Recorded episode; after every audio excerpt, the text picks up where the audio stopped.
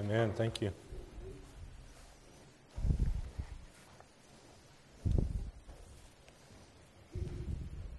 Got a lot of cables going on up here. It's good to be with you this morning. I kind of feel like I got my spot back as the holiday preacher.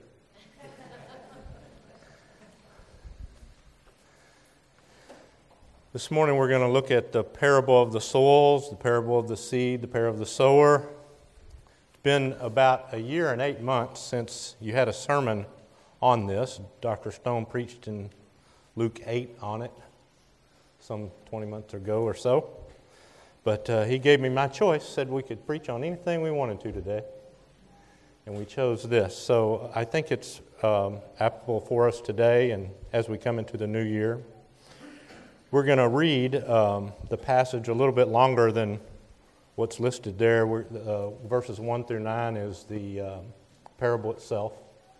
Uh, the last few verses in the passage, Jesus gives us his interpretation of that parable, but there's a narrative in between which talks about the purpose of the parables. So we'll read all the way to um, verse 23. If you'd like to stand now, and we'll do the reading of God's Word. You can follow along in your Bibles. If it's a Pew Bible on page 818, we're in Matthew 13, verses 1 through 23. And that same day, Jesus went out of the house and sat beside the sea. And great crowds gathered about him, so that he got into a boat and sat down. And the whole crowd stood on the beach. And he told them many things in parables, saying, A sower went out to sow. And as he sowed, some seeds fell along the path, and the birds came and devoured them. Other seeds fell on rocky ground where they did not have much soil, and immediately they sprang up, since they had no depth of soil. But when the sun rose, they were scorched, and since they had no root, they withered away. Other seeds fell among thorns, and thorns grew up and choked them. Other seeds fell on good soil and produced grain, some a hundredfold, some sixty, some thirty. He who has ears, let him hear. Then the disciples came and said to him, Why do you speak to them in parables? And he answered them, To you it has been given to know the secrets of the kingdom of heaven, but to them it has not been given. For to the one who has, more will be given, and he will have an abundance. But from the one who has not, even what he has will be taken away. This is why I speak to them in parables, because seeing they do not see, and hearing they do not hear, nor do they understand. Indeed, in their case, the prophecy of Isaiah is fulfilled that says, You will indeed hear, but never understand, and you will indeed see, but never perceive. For the people's heart has grown dull. With their ears they can barely hear, and with their eyes they have closed, lest they should see with their eyes, and hear with their ears, and understand with their heart, and turn, and I would heal them. But blessed are your eyes, for they see, and your ears, for they hear. For truly I say to you, many prophets and righteous people long to see what you see and did not see it, and to hear what you hear and did not hear it. Hear then the parable of the sower. When anyone hears the word of the kingdom and does not understand it, the evil one comes and snatches away what has been sown in, the, in his heart. This is what was sown along the path. As for what was sown on rocky ground, this is the one who hears the word and immediately receives it with joy. Yet he has no root in himself, but endures for a while. When tribulation or persecution arises on account of the word, immediately he falls away. As for what has sown among the thorns, this is the one who hears the word. But the cares of the world and the deceitfulness of riches choke the word. It has proved unfruitful. As for what was sown on good soil, this is the one who hears the word, understands it, and indeed bears fruit and yields in one case a hundredfold, in another sixty, in another thirty. Redeemer, Church, this is the Word of God, and what do we know about the Word of God? The, withers, the flowers fall, and the Word of the Lord endures forever. O oh Lord, this is indeed your Word. We pray that we would have open eyes and open ears, that we would see the fullness of what you have for us in your word this day. Please bless our time together. And it's in Jesus' name that we pray. Amen. You may be seated.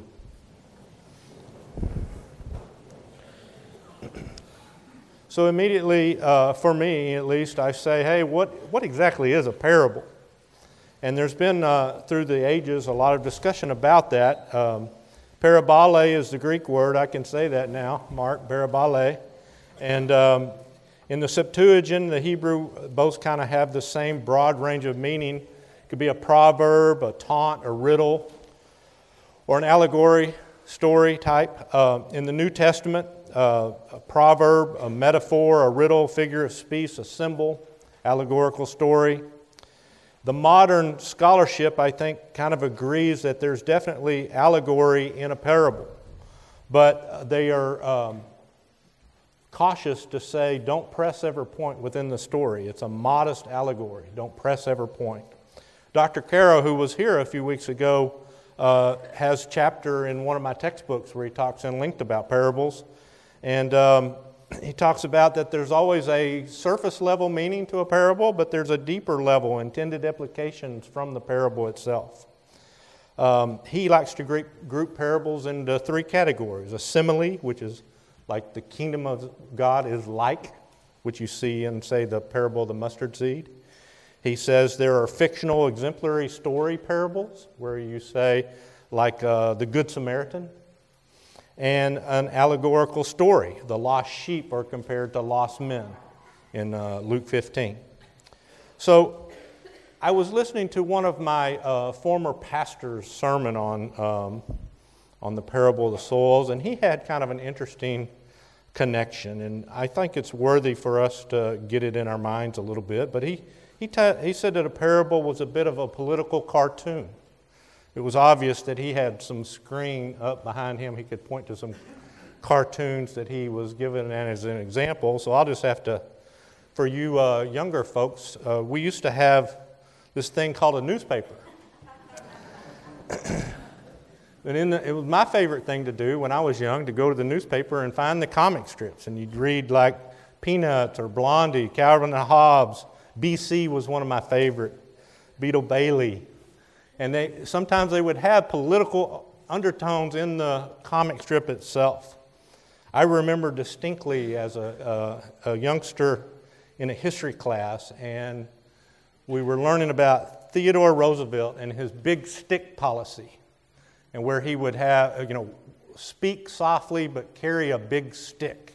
And I can still picture in my mind today of that, that cartoon of that policy. And in some ways, that's the role of a parable is to help us remember, help the disciples remember. And hey, remember when he told about the parable of the seeds, and they could remember more of the deal. And, and uh, um, I got to give uh, Curtis Blackburn had a Facebook post recently that I think is, uh, you know, Dr. Stone talks about these great uh, movies or books. Well, the only thing I have to offer today is Napoleon Dynamite.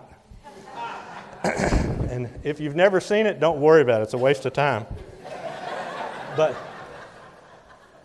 but um, there is a character in this movie called Uncle Rico. He's my favorite character in the movie. And Uncle Rico is kind of a, an 80s, a middle aged guy who's trying to be cool in the 80s. He wants to be groovy, and he's trying to be cool. And there's a scene, I guess they're in California, kind of out in the deserts on the outskirts of town and he's got his vintage van over here open and a, and a video camera set up, and he's doing football poses.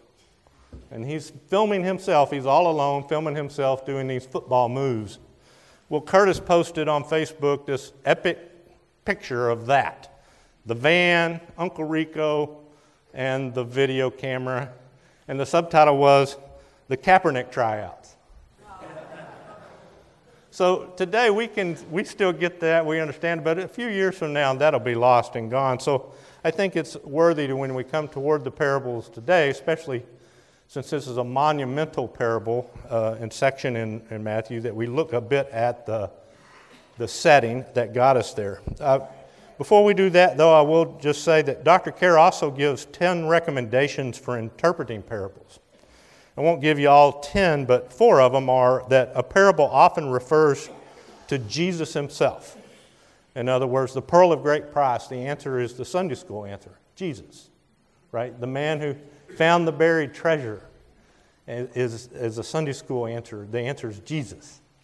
And so you don't have to dig too deep to make the parable be about Jesus. But also, that number two is parables will generally have a redemptive historical character to them. It's about the advancement of the kingdom.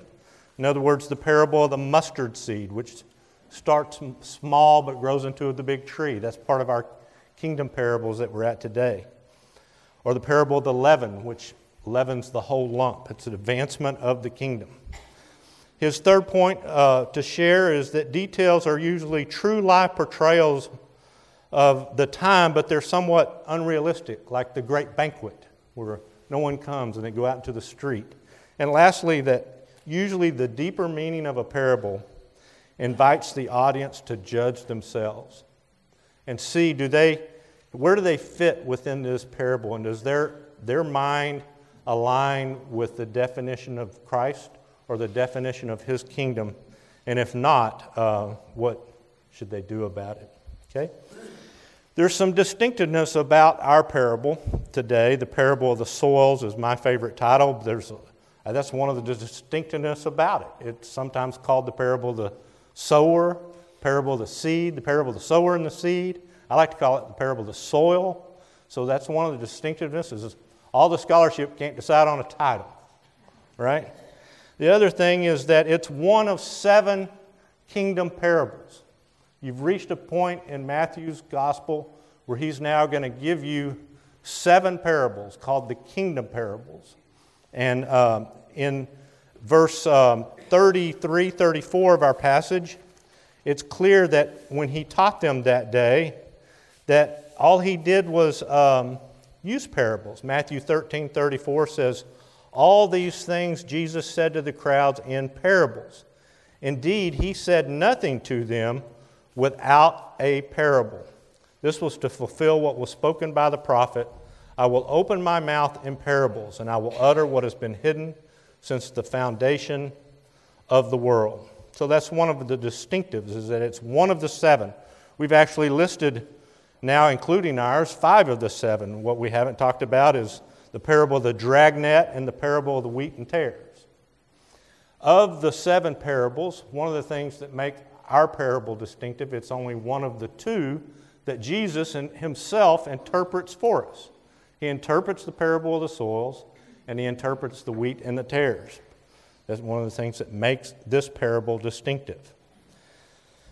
Another distinctive aspect of the parable of the soil, the seeds, the sower is that it's the only parable that's in all three synoptic gospels. None of the synoptics totally cover all seven kingdom parables. All three of them have this parable within them. And we learn from Mark uh, that one of the distinctives in Mark 13, uh, when Mark is uh, giving us this parable, he tells us in verse 13, Jesus is kind of surprised at his disciples. And Jesus said to them, Do you not understand this parable? How then will you understand all the parables? So, one of the things that makes the, the parable of the soil distinctive is that it is a key to understanding all of the parables according to Jesus. Lastly, it's a turning point uh, in Jesus' ministry. We read, and we've read 34 and 35 that he spoke the entirety to them in parables, but the question in the disciples' mind is why now are you speaking in parables? They say, Why are you telling them in parables? So there's a shift in his ministry at this point. We'll talk about later.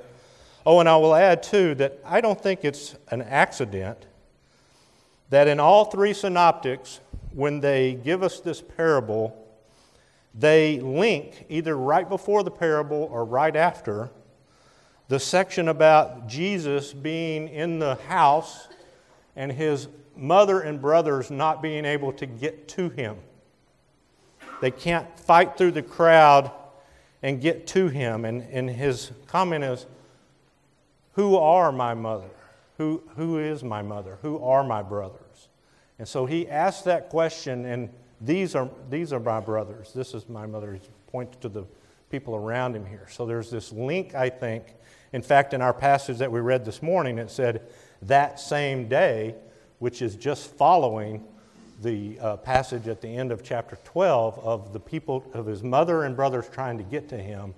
And he asks the question, Who are they? I think that's an important point as we try to figure out what the parable is saying to us.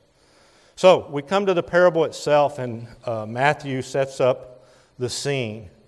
And it's a scene, it's not the first time that he's seen that we've seen great crowds and busy crowds, but this crowd is so big that it's, uh, he thinks that he needs to give us uh, a real good visual of what's going on. See, they were so big that he got into the boat and he pushed out into the water a little bit, and they stayed on the beach. Dr. Fowler, when he taught the Gospels class to us um, a few months ago, uh, says he's, he's visited the spot that they think this is, took place at. And it's a natural amphitheater. So God's created this spot for this moment. Dr. Fowler said when he's there, they send a guy out to swim a little bit into the water, get on a rock, and you can hear uh, the guy speak there. I've never been there myself. But that is the scene as this crowd, maybe bigger than any other crowd that they've seen so far, is in this special spot at this special moment. Now, there's a lot been going on that's led us up to this point. How has he gotten all these crowds? Jesus, baptized by John, goes into the wilderness and uh, stands up to the temptation of Satan and comes out firing in chapter 4 of Matthew. He's teaching in their synagogues, proclaiming the gospel of the kingdom, healing every disease and every affliction. So his fame spread throughout all of Syria. And they brought him the sick, those afflicted with various diseases and pains, those oppressed by demons, epileptics, paralytics, and he healed them all. And great crowds followed him from Galilee and the Decapolis and from Jerusalem and Judah Judea and from beyond the Jordan. So he's come out firing, healing, and speaking, and the great crowds are gathering. At the close of the Sermon on the Mount, at the very end of Matthew 7, the crowds were astonished at his teaching. He was teaching them as one who had authority and not as their scribes. His authority becomes so well known that the centurion, remember, he doesn't even when he goes, he has a servant who is sick, he needs to be healed. Jesus says, I'll come to you. And he says, No. I'm, i have authority over soldiers, and I know I just speak the word and it happens. And so it's become so apparent of Jesus' authority, the centurion says, Just say it, and it will happen. And that is indeed what happens as Jesus simply says to be healed, and the servant is healed at that very moment. So the, the authority becomes apparent to the people. The miracles are real. But the first tactic that the scribes and Pharisees use, I think, in trying to combat the miracles can be found in, in John, where it's where the blind son is healed. And what they try to, in chapter 9, they try to put the proposition out there that Jesus is using trickery. The big, the big question is who, whose son are you? Are you the son? And so the scribes and the Pharisees in the beginning are trying to say Jesus is using trickery to pull off his miracles. And they finally they can't prove that, they, and so they began to think other thoughts. And their targets become blasphemy. In Matthew 9, we read about when the paralytic is, is lowered through the roof, and Jesus says, your sins are forgiven. And right there it says it's in their hearts they're considering blasphemy. This man is blasphemy. But he says that you know that I have the authority to forgive sins. Rise and walk. And he's able to heal the man. And it sort of all comes to a head finally in Matthew 12, right before our passage, where there is a demon possessed man in Matthew 12, 22, who was blind and mute and was brought to him, and he healed him so that the man spoke and saw. And all the people were amazed, and they said, Can this be the son of David? But when the Pharisees heard it, they said, It is only by Beelzebul, by the prince of demons, that this man cast out demons. Knowing their thoughts, he said to them, Every kingdom divided against itself is laid waste, and no city or house divided against itself will stand. And if Satan cast out Satan, he is divided against himself. How then will this kingdom stand? And if I cast out demons by Beelzebul, Beelzebul, by whom do your sons cast them out? Therefore they will be your judges. But if it is by the Spirit of God that I cast out demons, then the kingdom of God has come upon you. Or how can someone enter a strong man's house and plunder his goods unless he first binds the strong man? Then indeed he may plunder his house. Whoever is not with me is against me. Whoever does not gather with me scatters. Therefore I tell you, every sin and blasphemy will be forgiven people, but the blasphemy against the Spirit will not be forgiven. And whoever speaks a word against the Son of Man will be forgiven, but whoever speaks against the Holy Spirit will not be forgiven, either in this age or the age has come. It has come to a head. You can say things about the Son of Man, but when you say that I am working under the spirit of Satan and not doing the miracles by the Spirit of God, you have blasphemed. And now Jesus begins to tell the parable of the soils. And I think that's a critical understanding as we want to look at the first parable, parable of the first situation of the parable of the soil, which is the one that falls on the pathway.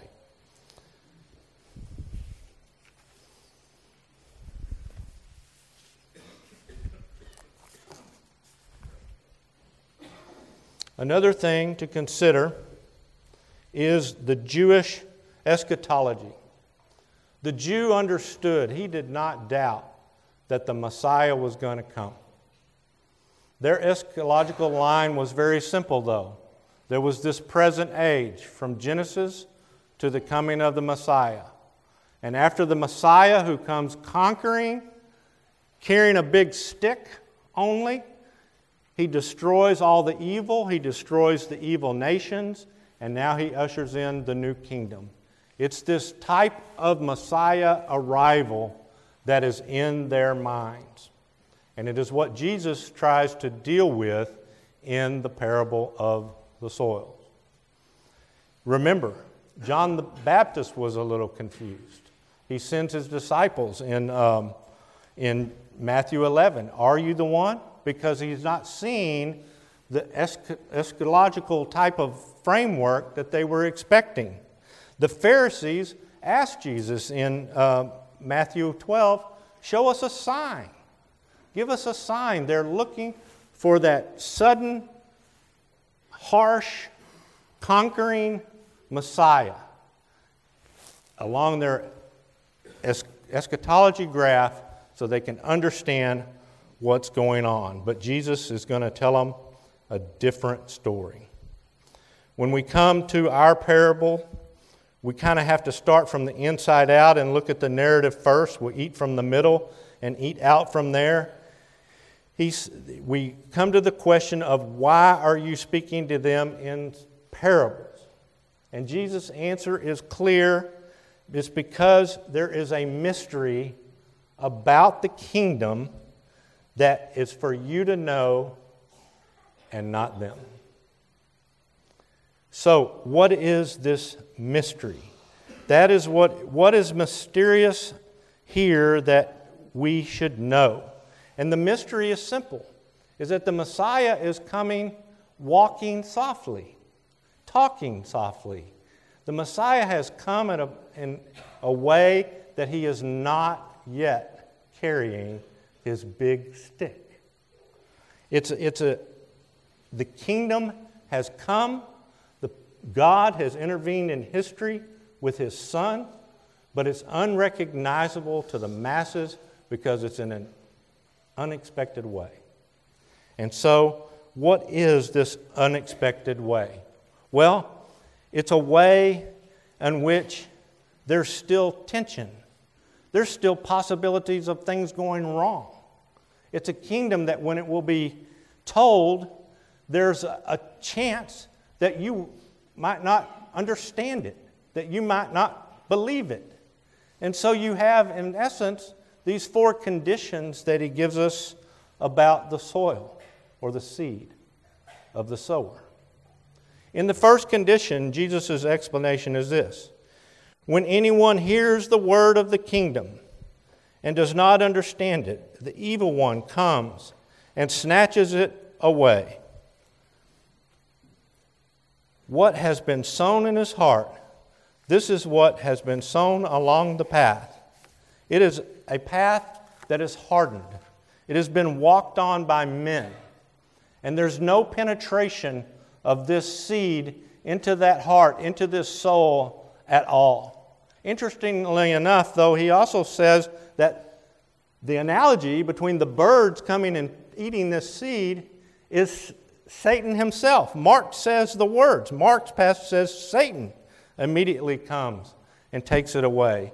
Luke says the evil, the devil, comes and takes it away. But Jesus has bound the strong man. The Satan is bound so that the kingdom of God and the word of God can commence through the earth, and yet at his instrument, as his instrument, Satan progresses to eat this seed so that there is no bonding between it and the soil. These men, I think, the majority of the people that he's talking about in soil number one are these men who have committed blasphemy against the Spirit. They've spoken of how Jesus' works could not be the works of the Holy Spirit. But we know people today as well who simply will not accept Christ as a Son of God, as the, the prophet who works in the fullness and magnitude of the Spirit, as the, God's own Son who came to save the world of its sins. This rejection, this hardness of heart, is the people in soil number one. Soil number two, this is the rocky ground soil. This is the one who hears the word of God, or hears the word, and immediately receives it with joy, joy, yet he has no root in himself. He endures for a while, and when tribulation or persecution arises on account of the word, he immediately falls away. This is a superficial soil. It's, it's not very thick, it's impulsive. He hears with joy, but then the sun scorches him. The, he's tested, persecuted, tried because of the kingdom, the word of the kingdom, but he falls away. He withers. I'll call up Dr. Kerr's fourth point. How do we fit? How do you fit? Does testing, trial, make you run from the word, or do you fall into another soil category? And then you come to the thorny soil. This is what Jesus says in verse 22 As for what was sown among thorns, this is the one who hears the word, but the cares of the world and the deceitfulness of riches choke the word, and it proves unfruitful. This is the preoccupied soil, the hostile to the kingdom, actually, because the, the care for the world and the um, deception of the world, things choke out the kingdom, the word of the kingdom. So it's actually hostile too. Again, when you look at your life, how are you dealing with the cares of the world, the deceptions of riches? So here you have three types of soil. It says, in, in essence, together that eternal life for these people under the kingdom of heaven, which has arrived, but eternal life is in jeopardy. There's a kingdom established but not fulfilled that's going on right now in our life. And it's these, this tension, this jeopardy that the rulers could not understand. They couldn't see that it would actually come in this way. And then finally, the fourth soul. For what was sown on good soil, this is the one who hears the word He understands the word, and he bears fruit and yields, in one case, a hundredfold, another 60, and another 30. This is showing us, though, that in this kingdom there is indeed the power of God who works mightily. He, there are those that hear and understand, and His word is dear to them. Their roots are buried deep in a good and nurturing type of soil. They are not exempt from scorching, from testing, from persecution, of being overcome by cares, from deception and snares and desires and pleasures of this life, but they are fruitful and they have an abundant fruit that grows out of their relationship with this soil. At the end of the Gospels, as we come to the close of the Gospels, we find in Matthew 21 that Jesus tells parables, and the scribes and the Pharisees now know he's describing them. But at the end, the disciples are getting a little confused about what is this message about dying and a cross.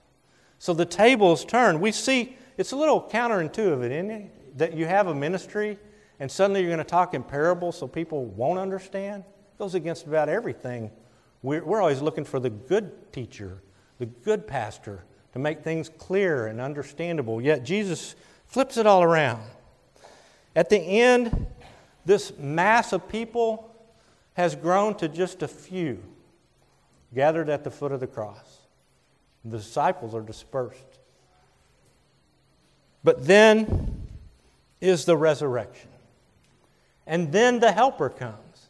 And so, what you see from the day of Christ in that glorious scene by the sea of this mass of people in which he speaks in parables to the few dozen at the foot of the cross, look today.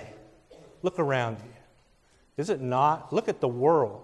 Has not this message of life, of eternal life through Jesus Christ, grown and blossomed and continues to do so as the mustard tree, as the leaven which seems so small that can't possibly affect this whole wad of dough, yet the whole wad of dough rises. This is the message of the parable of the soils. John's version, I think, of the parable of the soils, possibly, is the, you know, the abiding in John 15. It's about this relationship with the Son and the Father and how we can enter into that relationship between the Son and the Father. But that coming time, that, that time to come, is dependent upon how we have a relationship now. And what Jesus is saying in this parable is extend your roots into this soil. Gather all of the nutrients of the words of this kingdom that are there. Drink of this water, drink of the cup of my blood, eat of my flesh. It's an abiding. That's why he gives the, the front end or the tail end of who are my brothers? Who is my mother? It, this is a kingdom where God is searching, looking, finding those who are His. It's the opportunity that we have in this time to have a relationship that will directly bear in the relationship in the time to come. The good soil is Christ. Drink him up. Be failure to say or to end, though, without looking at the church. The church is not the kingdom. The church is built by the kingdom. The church is there for his purposes as his instrument, as his custodian of all of these things, but when you see the Great Commission and he talks about discipleship and about um, the Word and about the sacrament, this is indeed the role of the church in the life of this kingdom. And it's why we have this church planting mentality. We go and plant. It's the way in which this kingdom grows. And it's, but it's not in power. It's not forced down people. It's passive, it's walking softly. It has no big stick, right? It's the way in which the kingdom works. There's many more things I think that you can say and probably deduce from the soil, the parable of the soils. But I think all in all, the seven parable kingdoms of the sower, the wheat and tares, the mustard seed, the leaven, the hidden treasure, the pearl of great price, and the dragnet give this more ecclesiastical picture of what is occurring in the as beginning when God himself visits earth, intersects, intersects into the history of man as a Jesus Christ, softly, meekly, as a suffering Savior. And we now enter at his death and resurrection, and we wait for the time to come. We look forward to that day for his immediate return and the gathering and the harvesting of all his saints. He who has ears, let him hear. Father, we are indeed grateful for your word. We are so thankful for it, for all that you have given us in it. We ask, Lord, that we would understand it, that we could apply it. Jesus says, Who, is my, who are my people?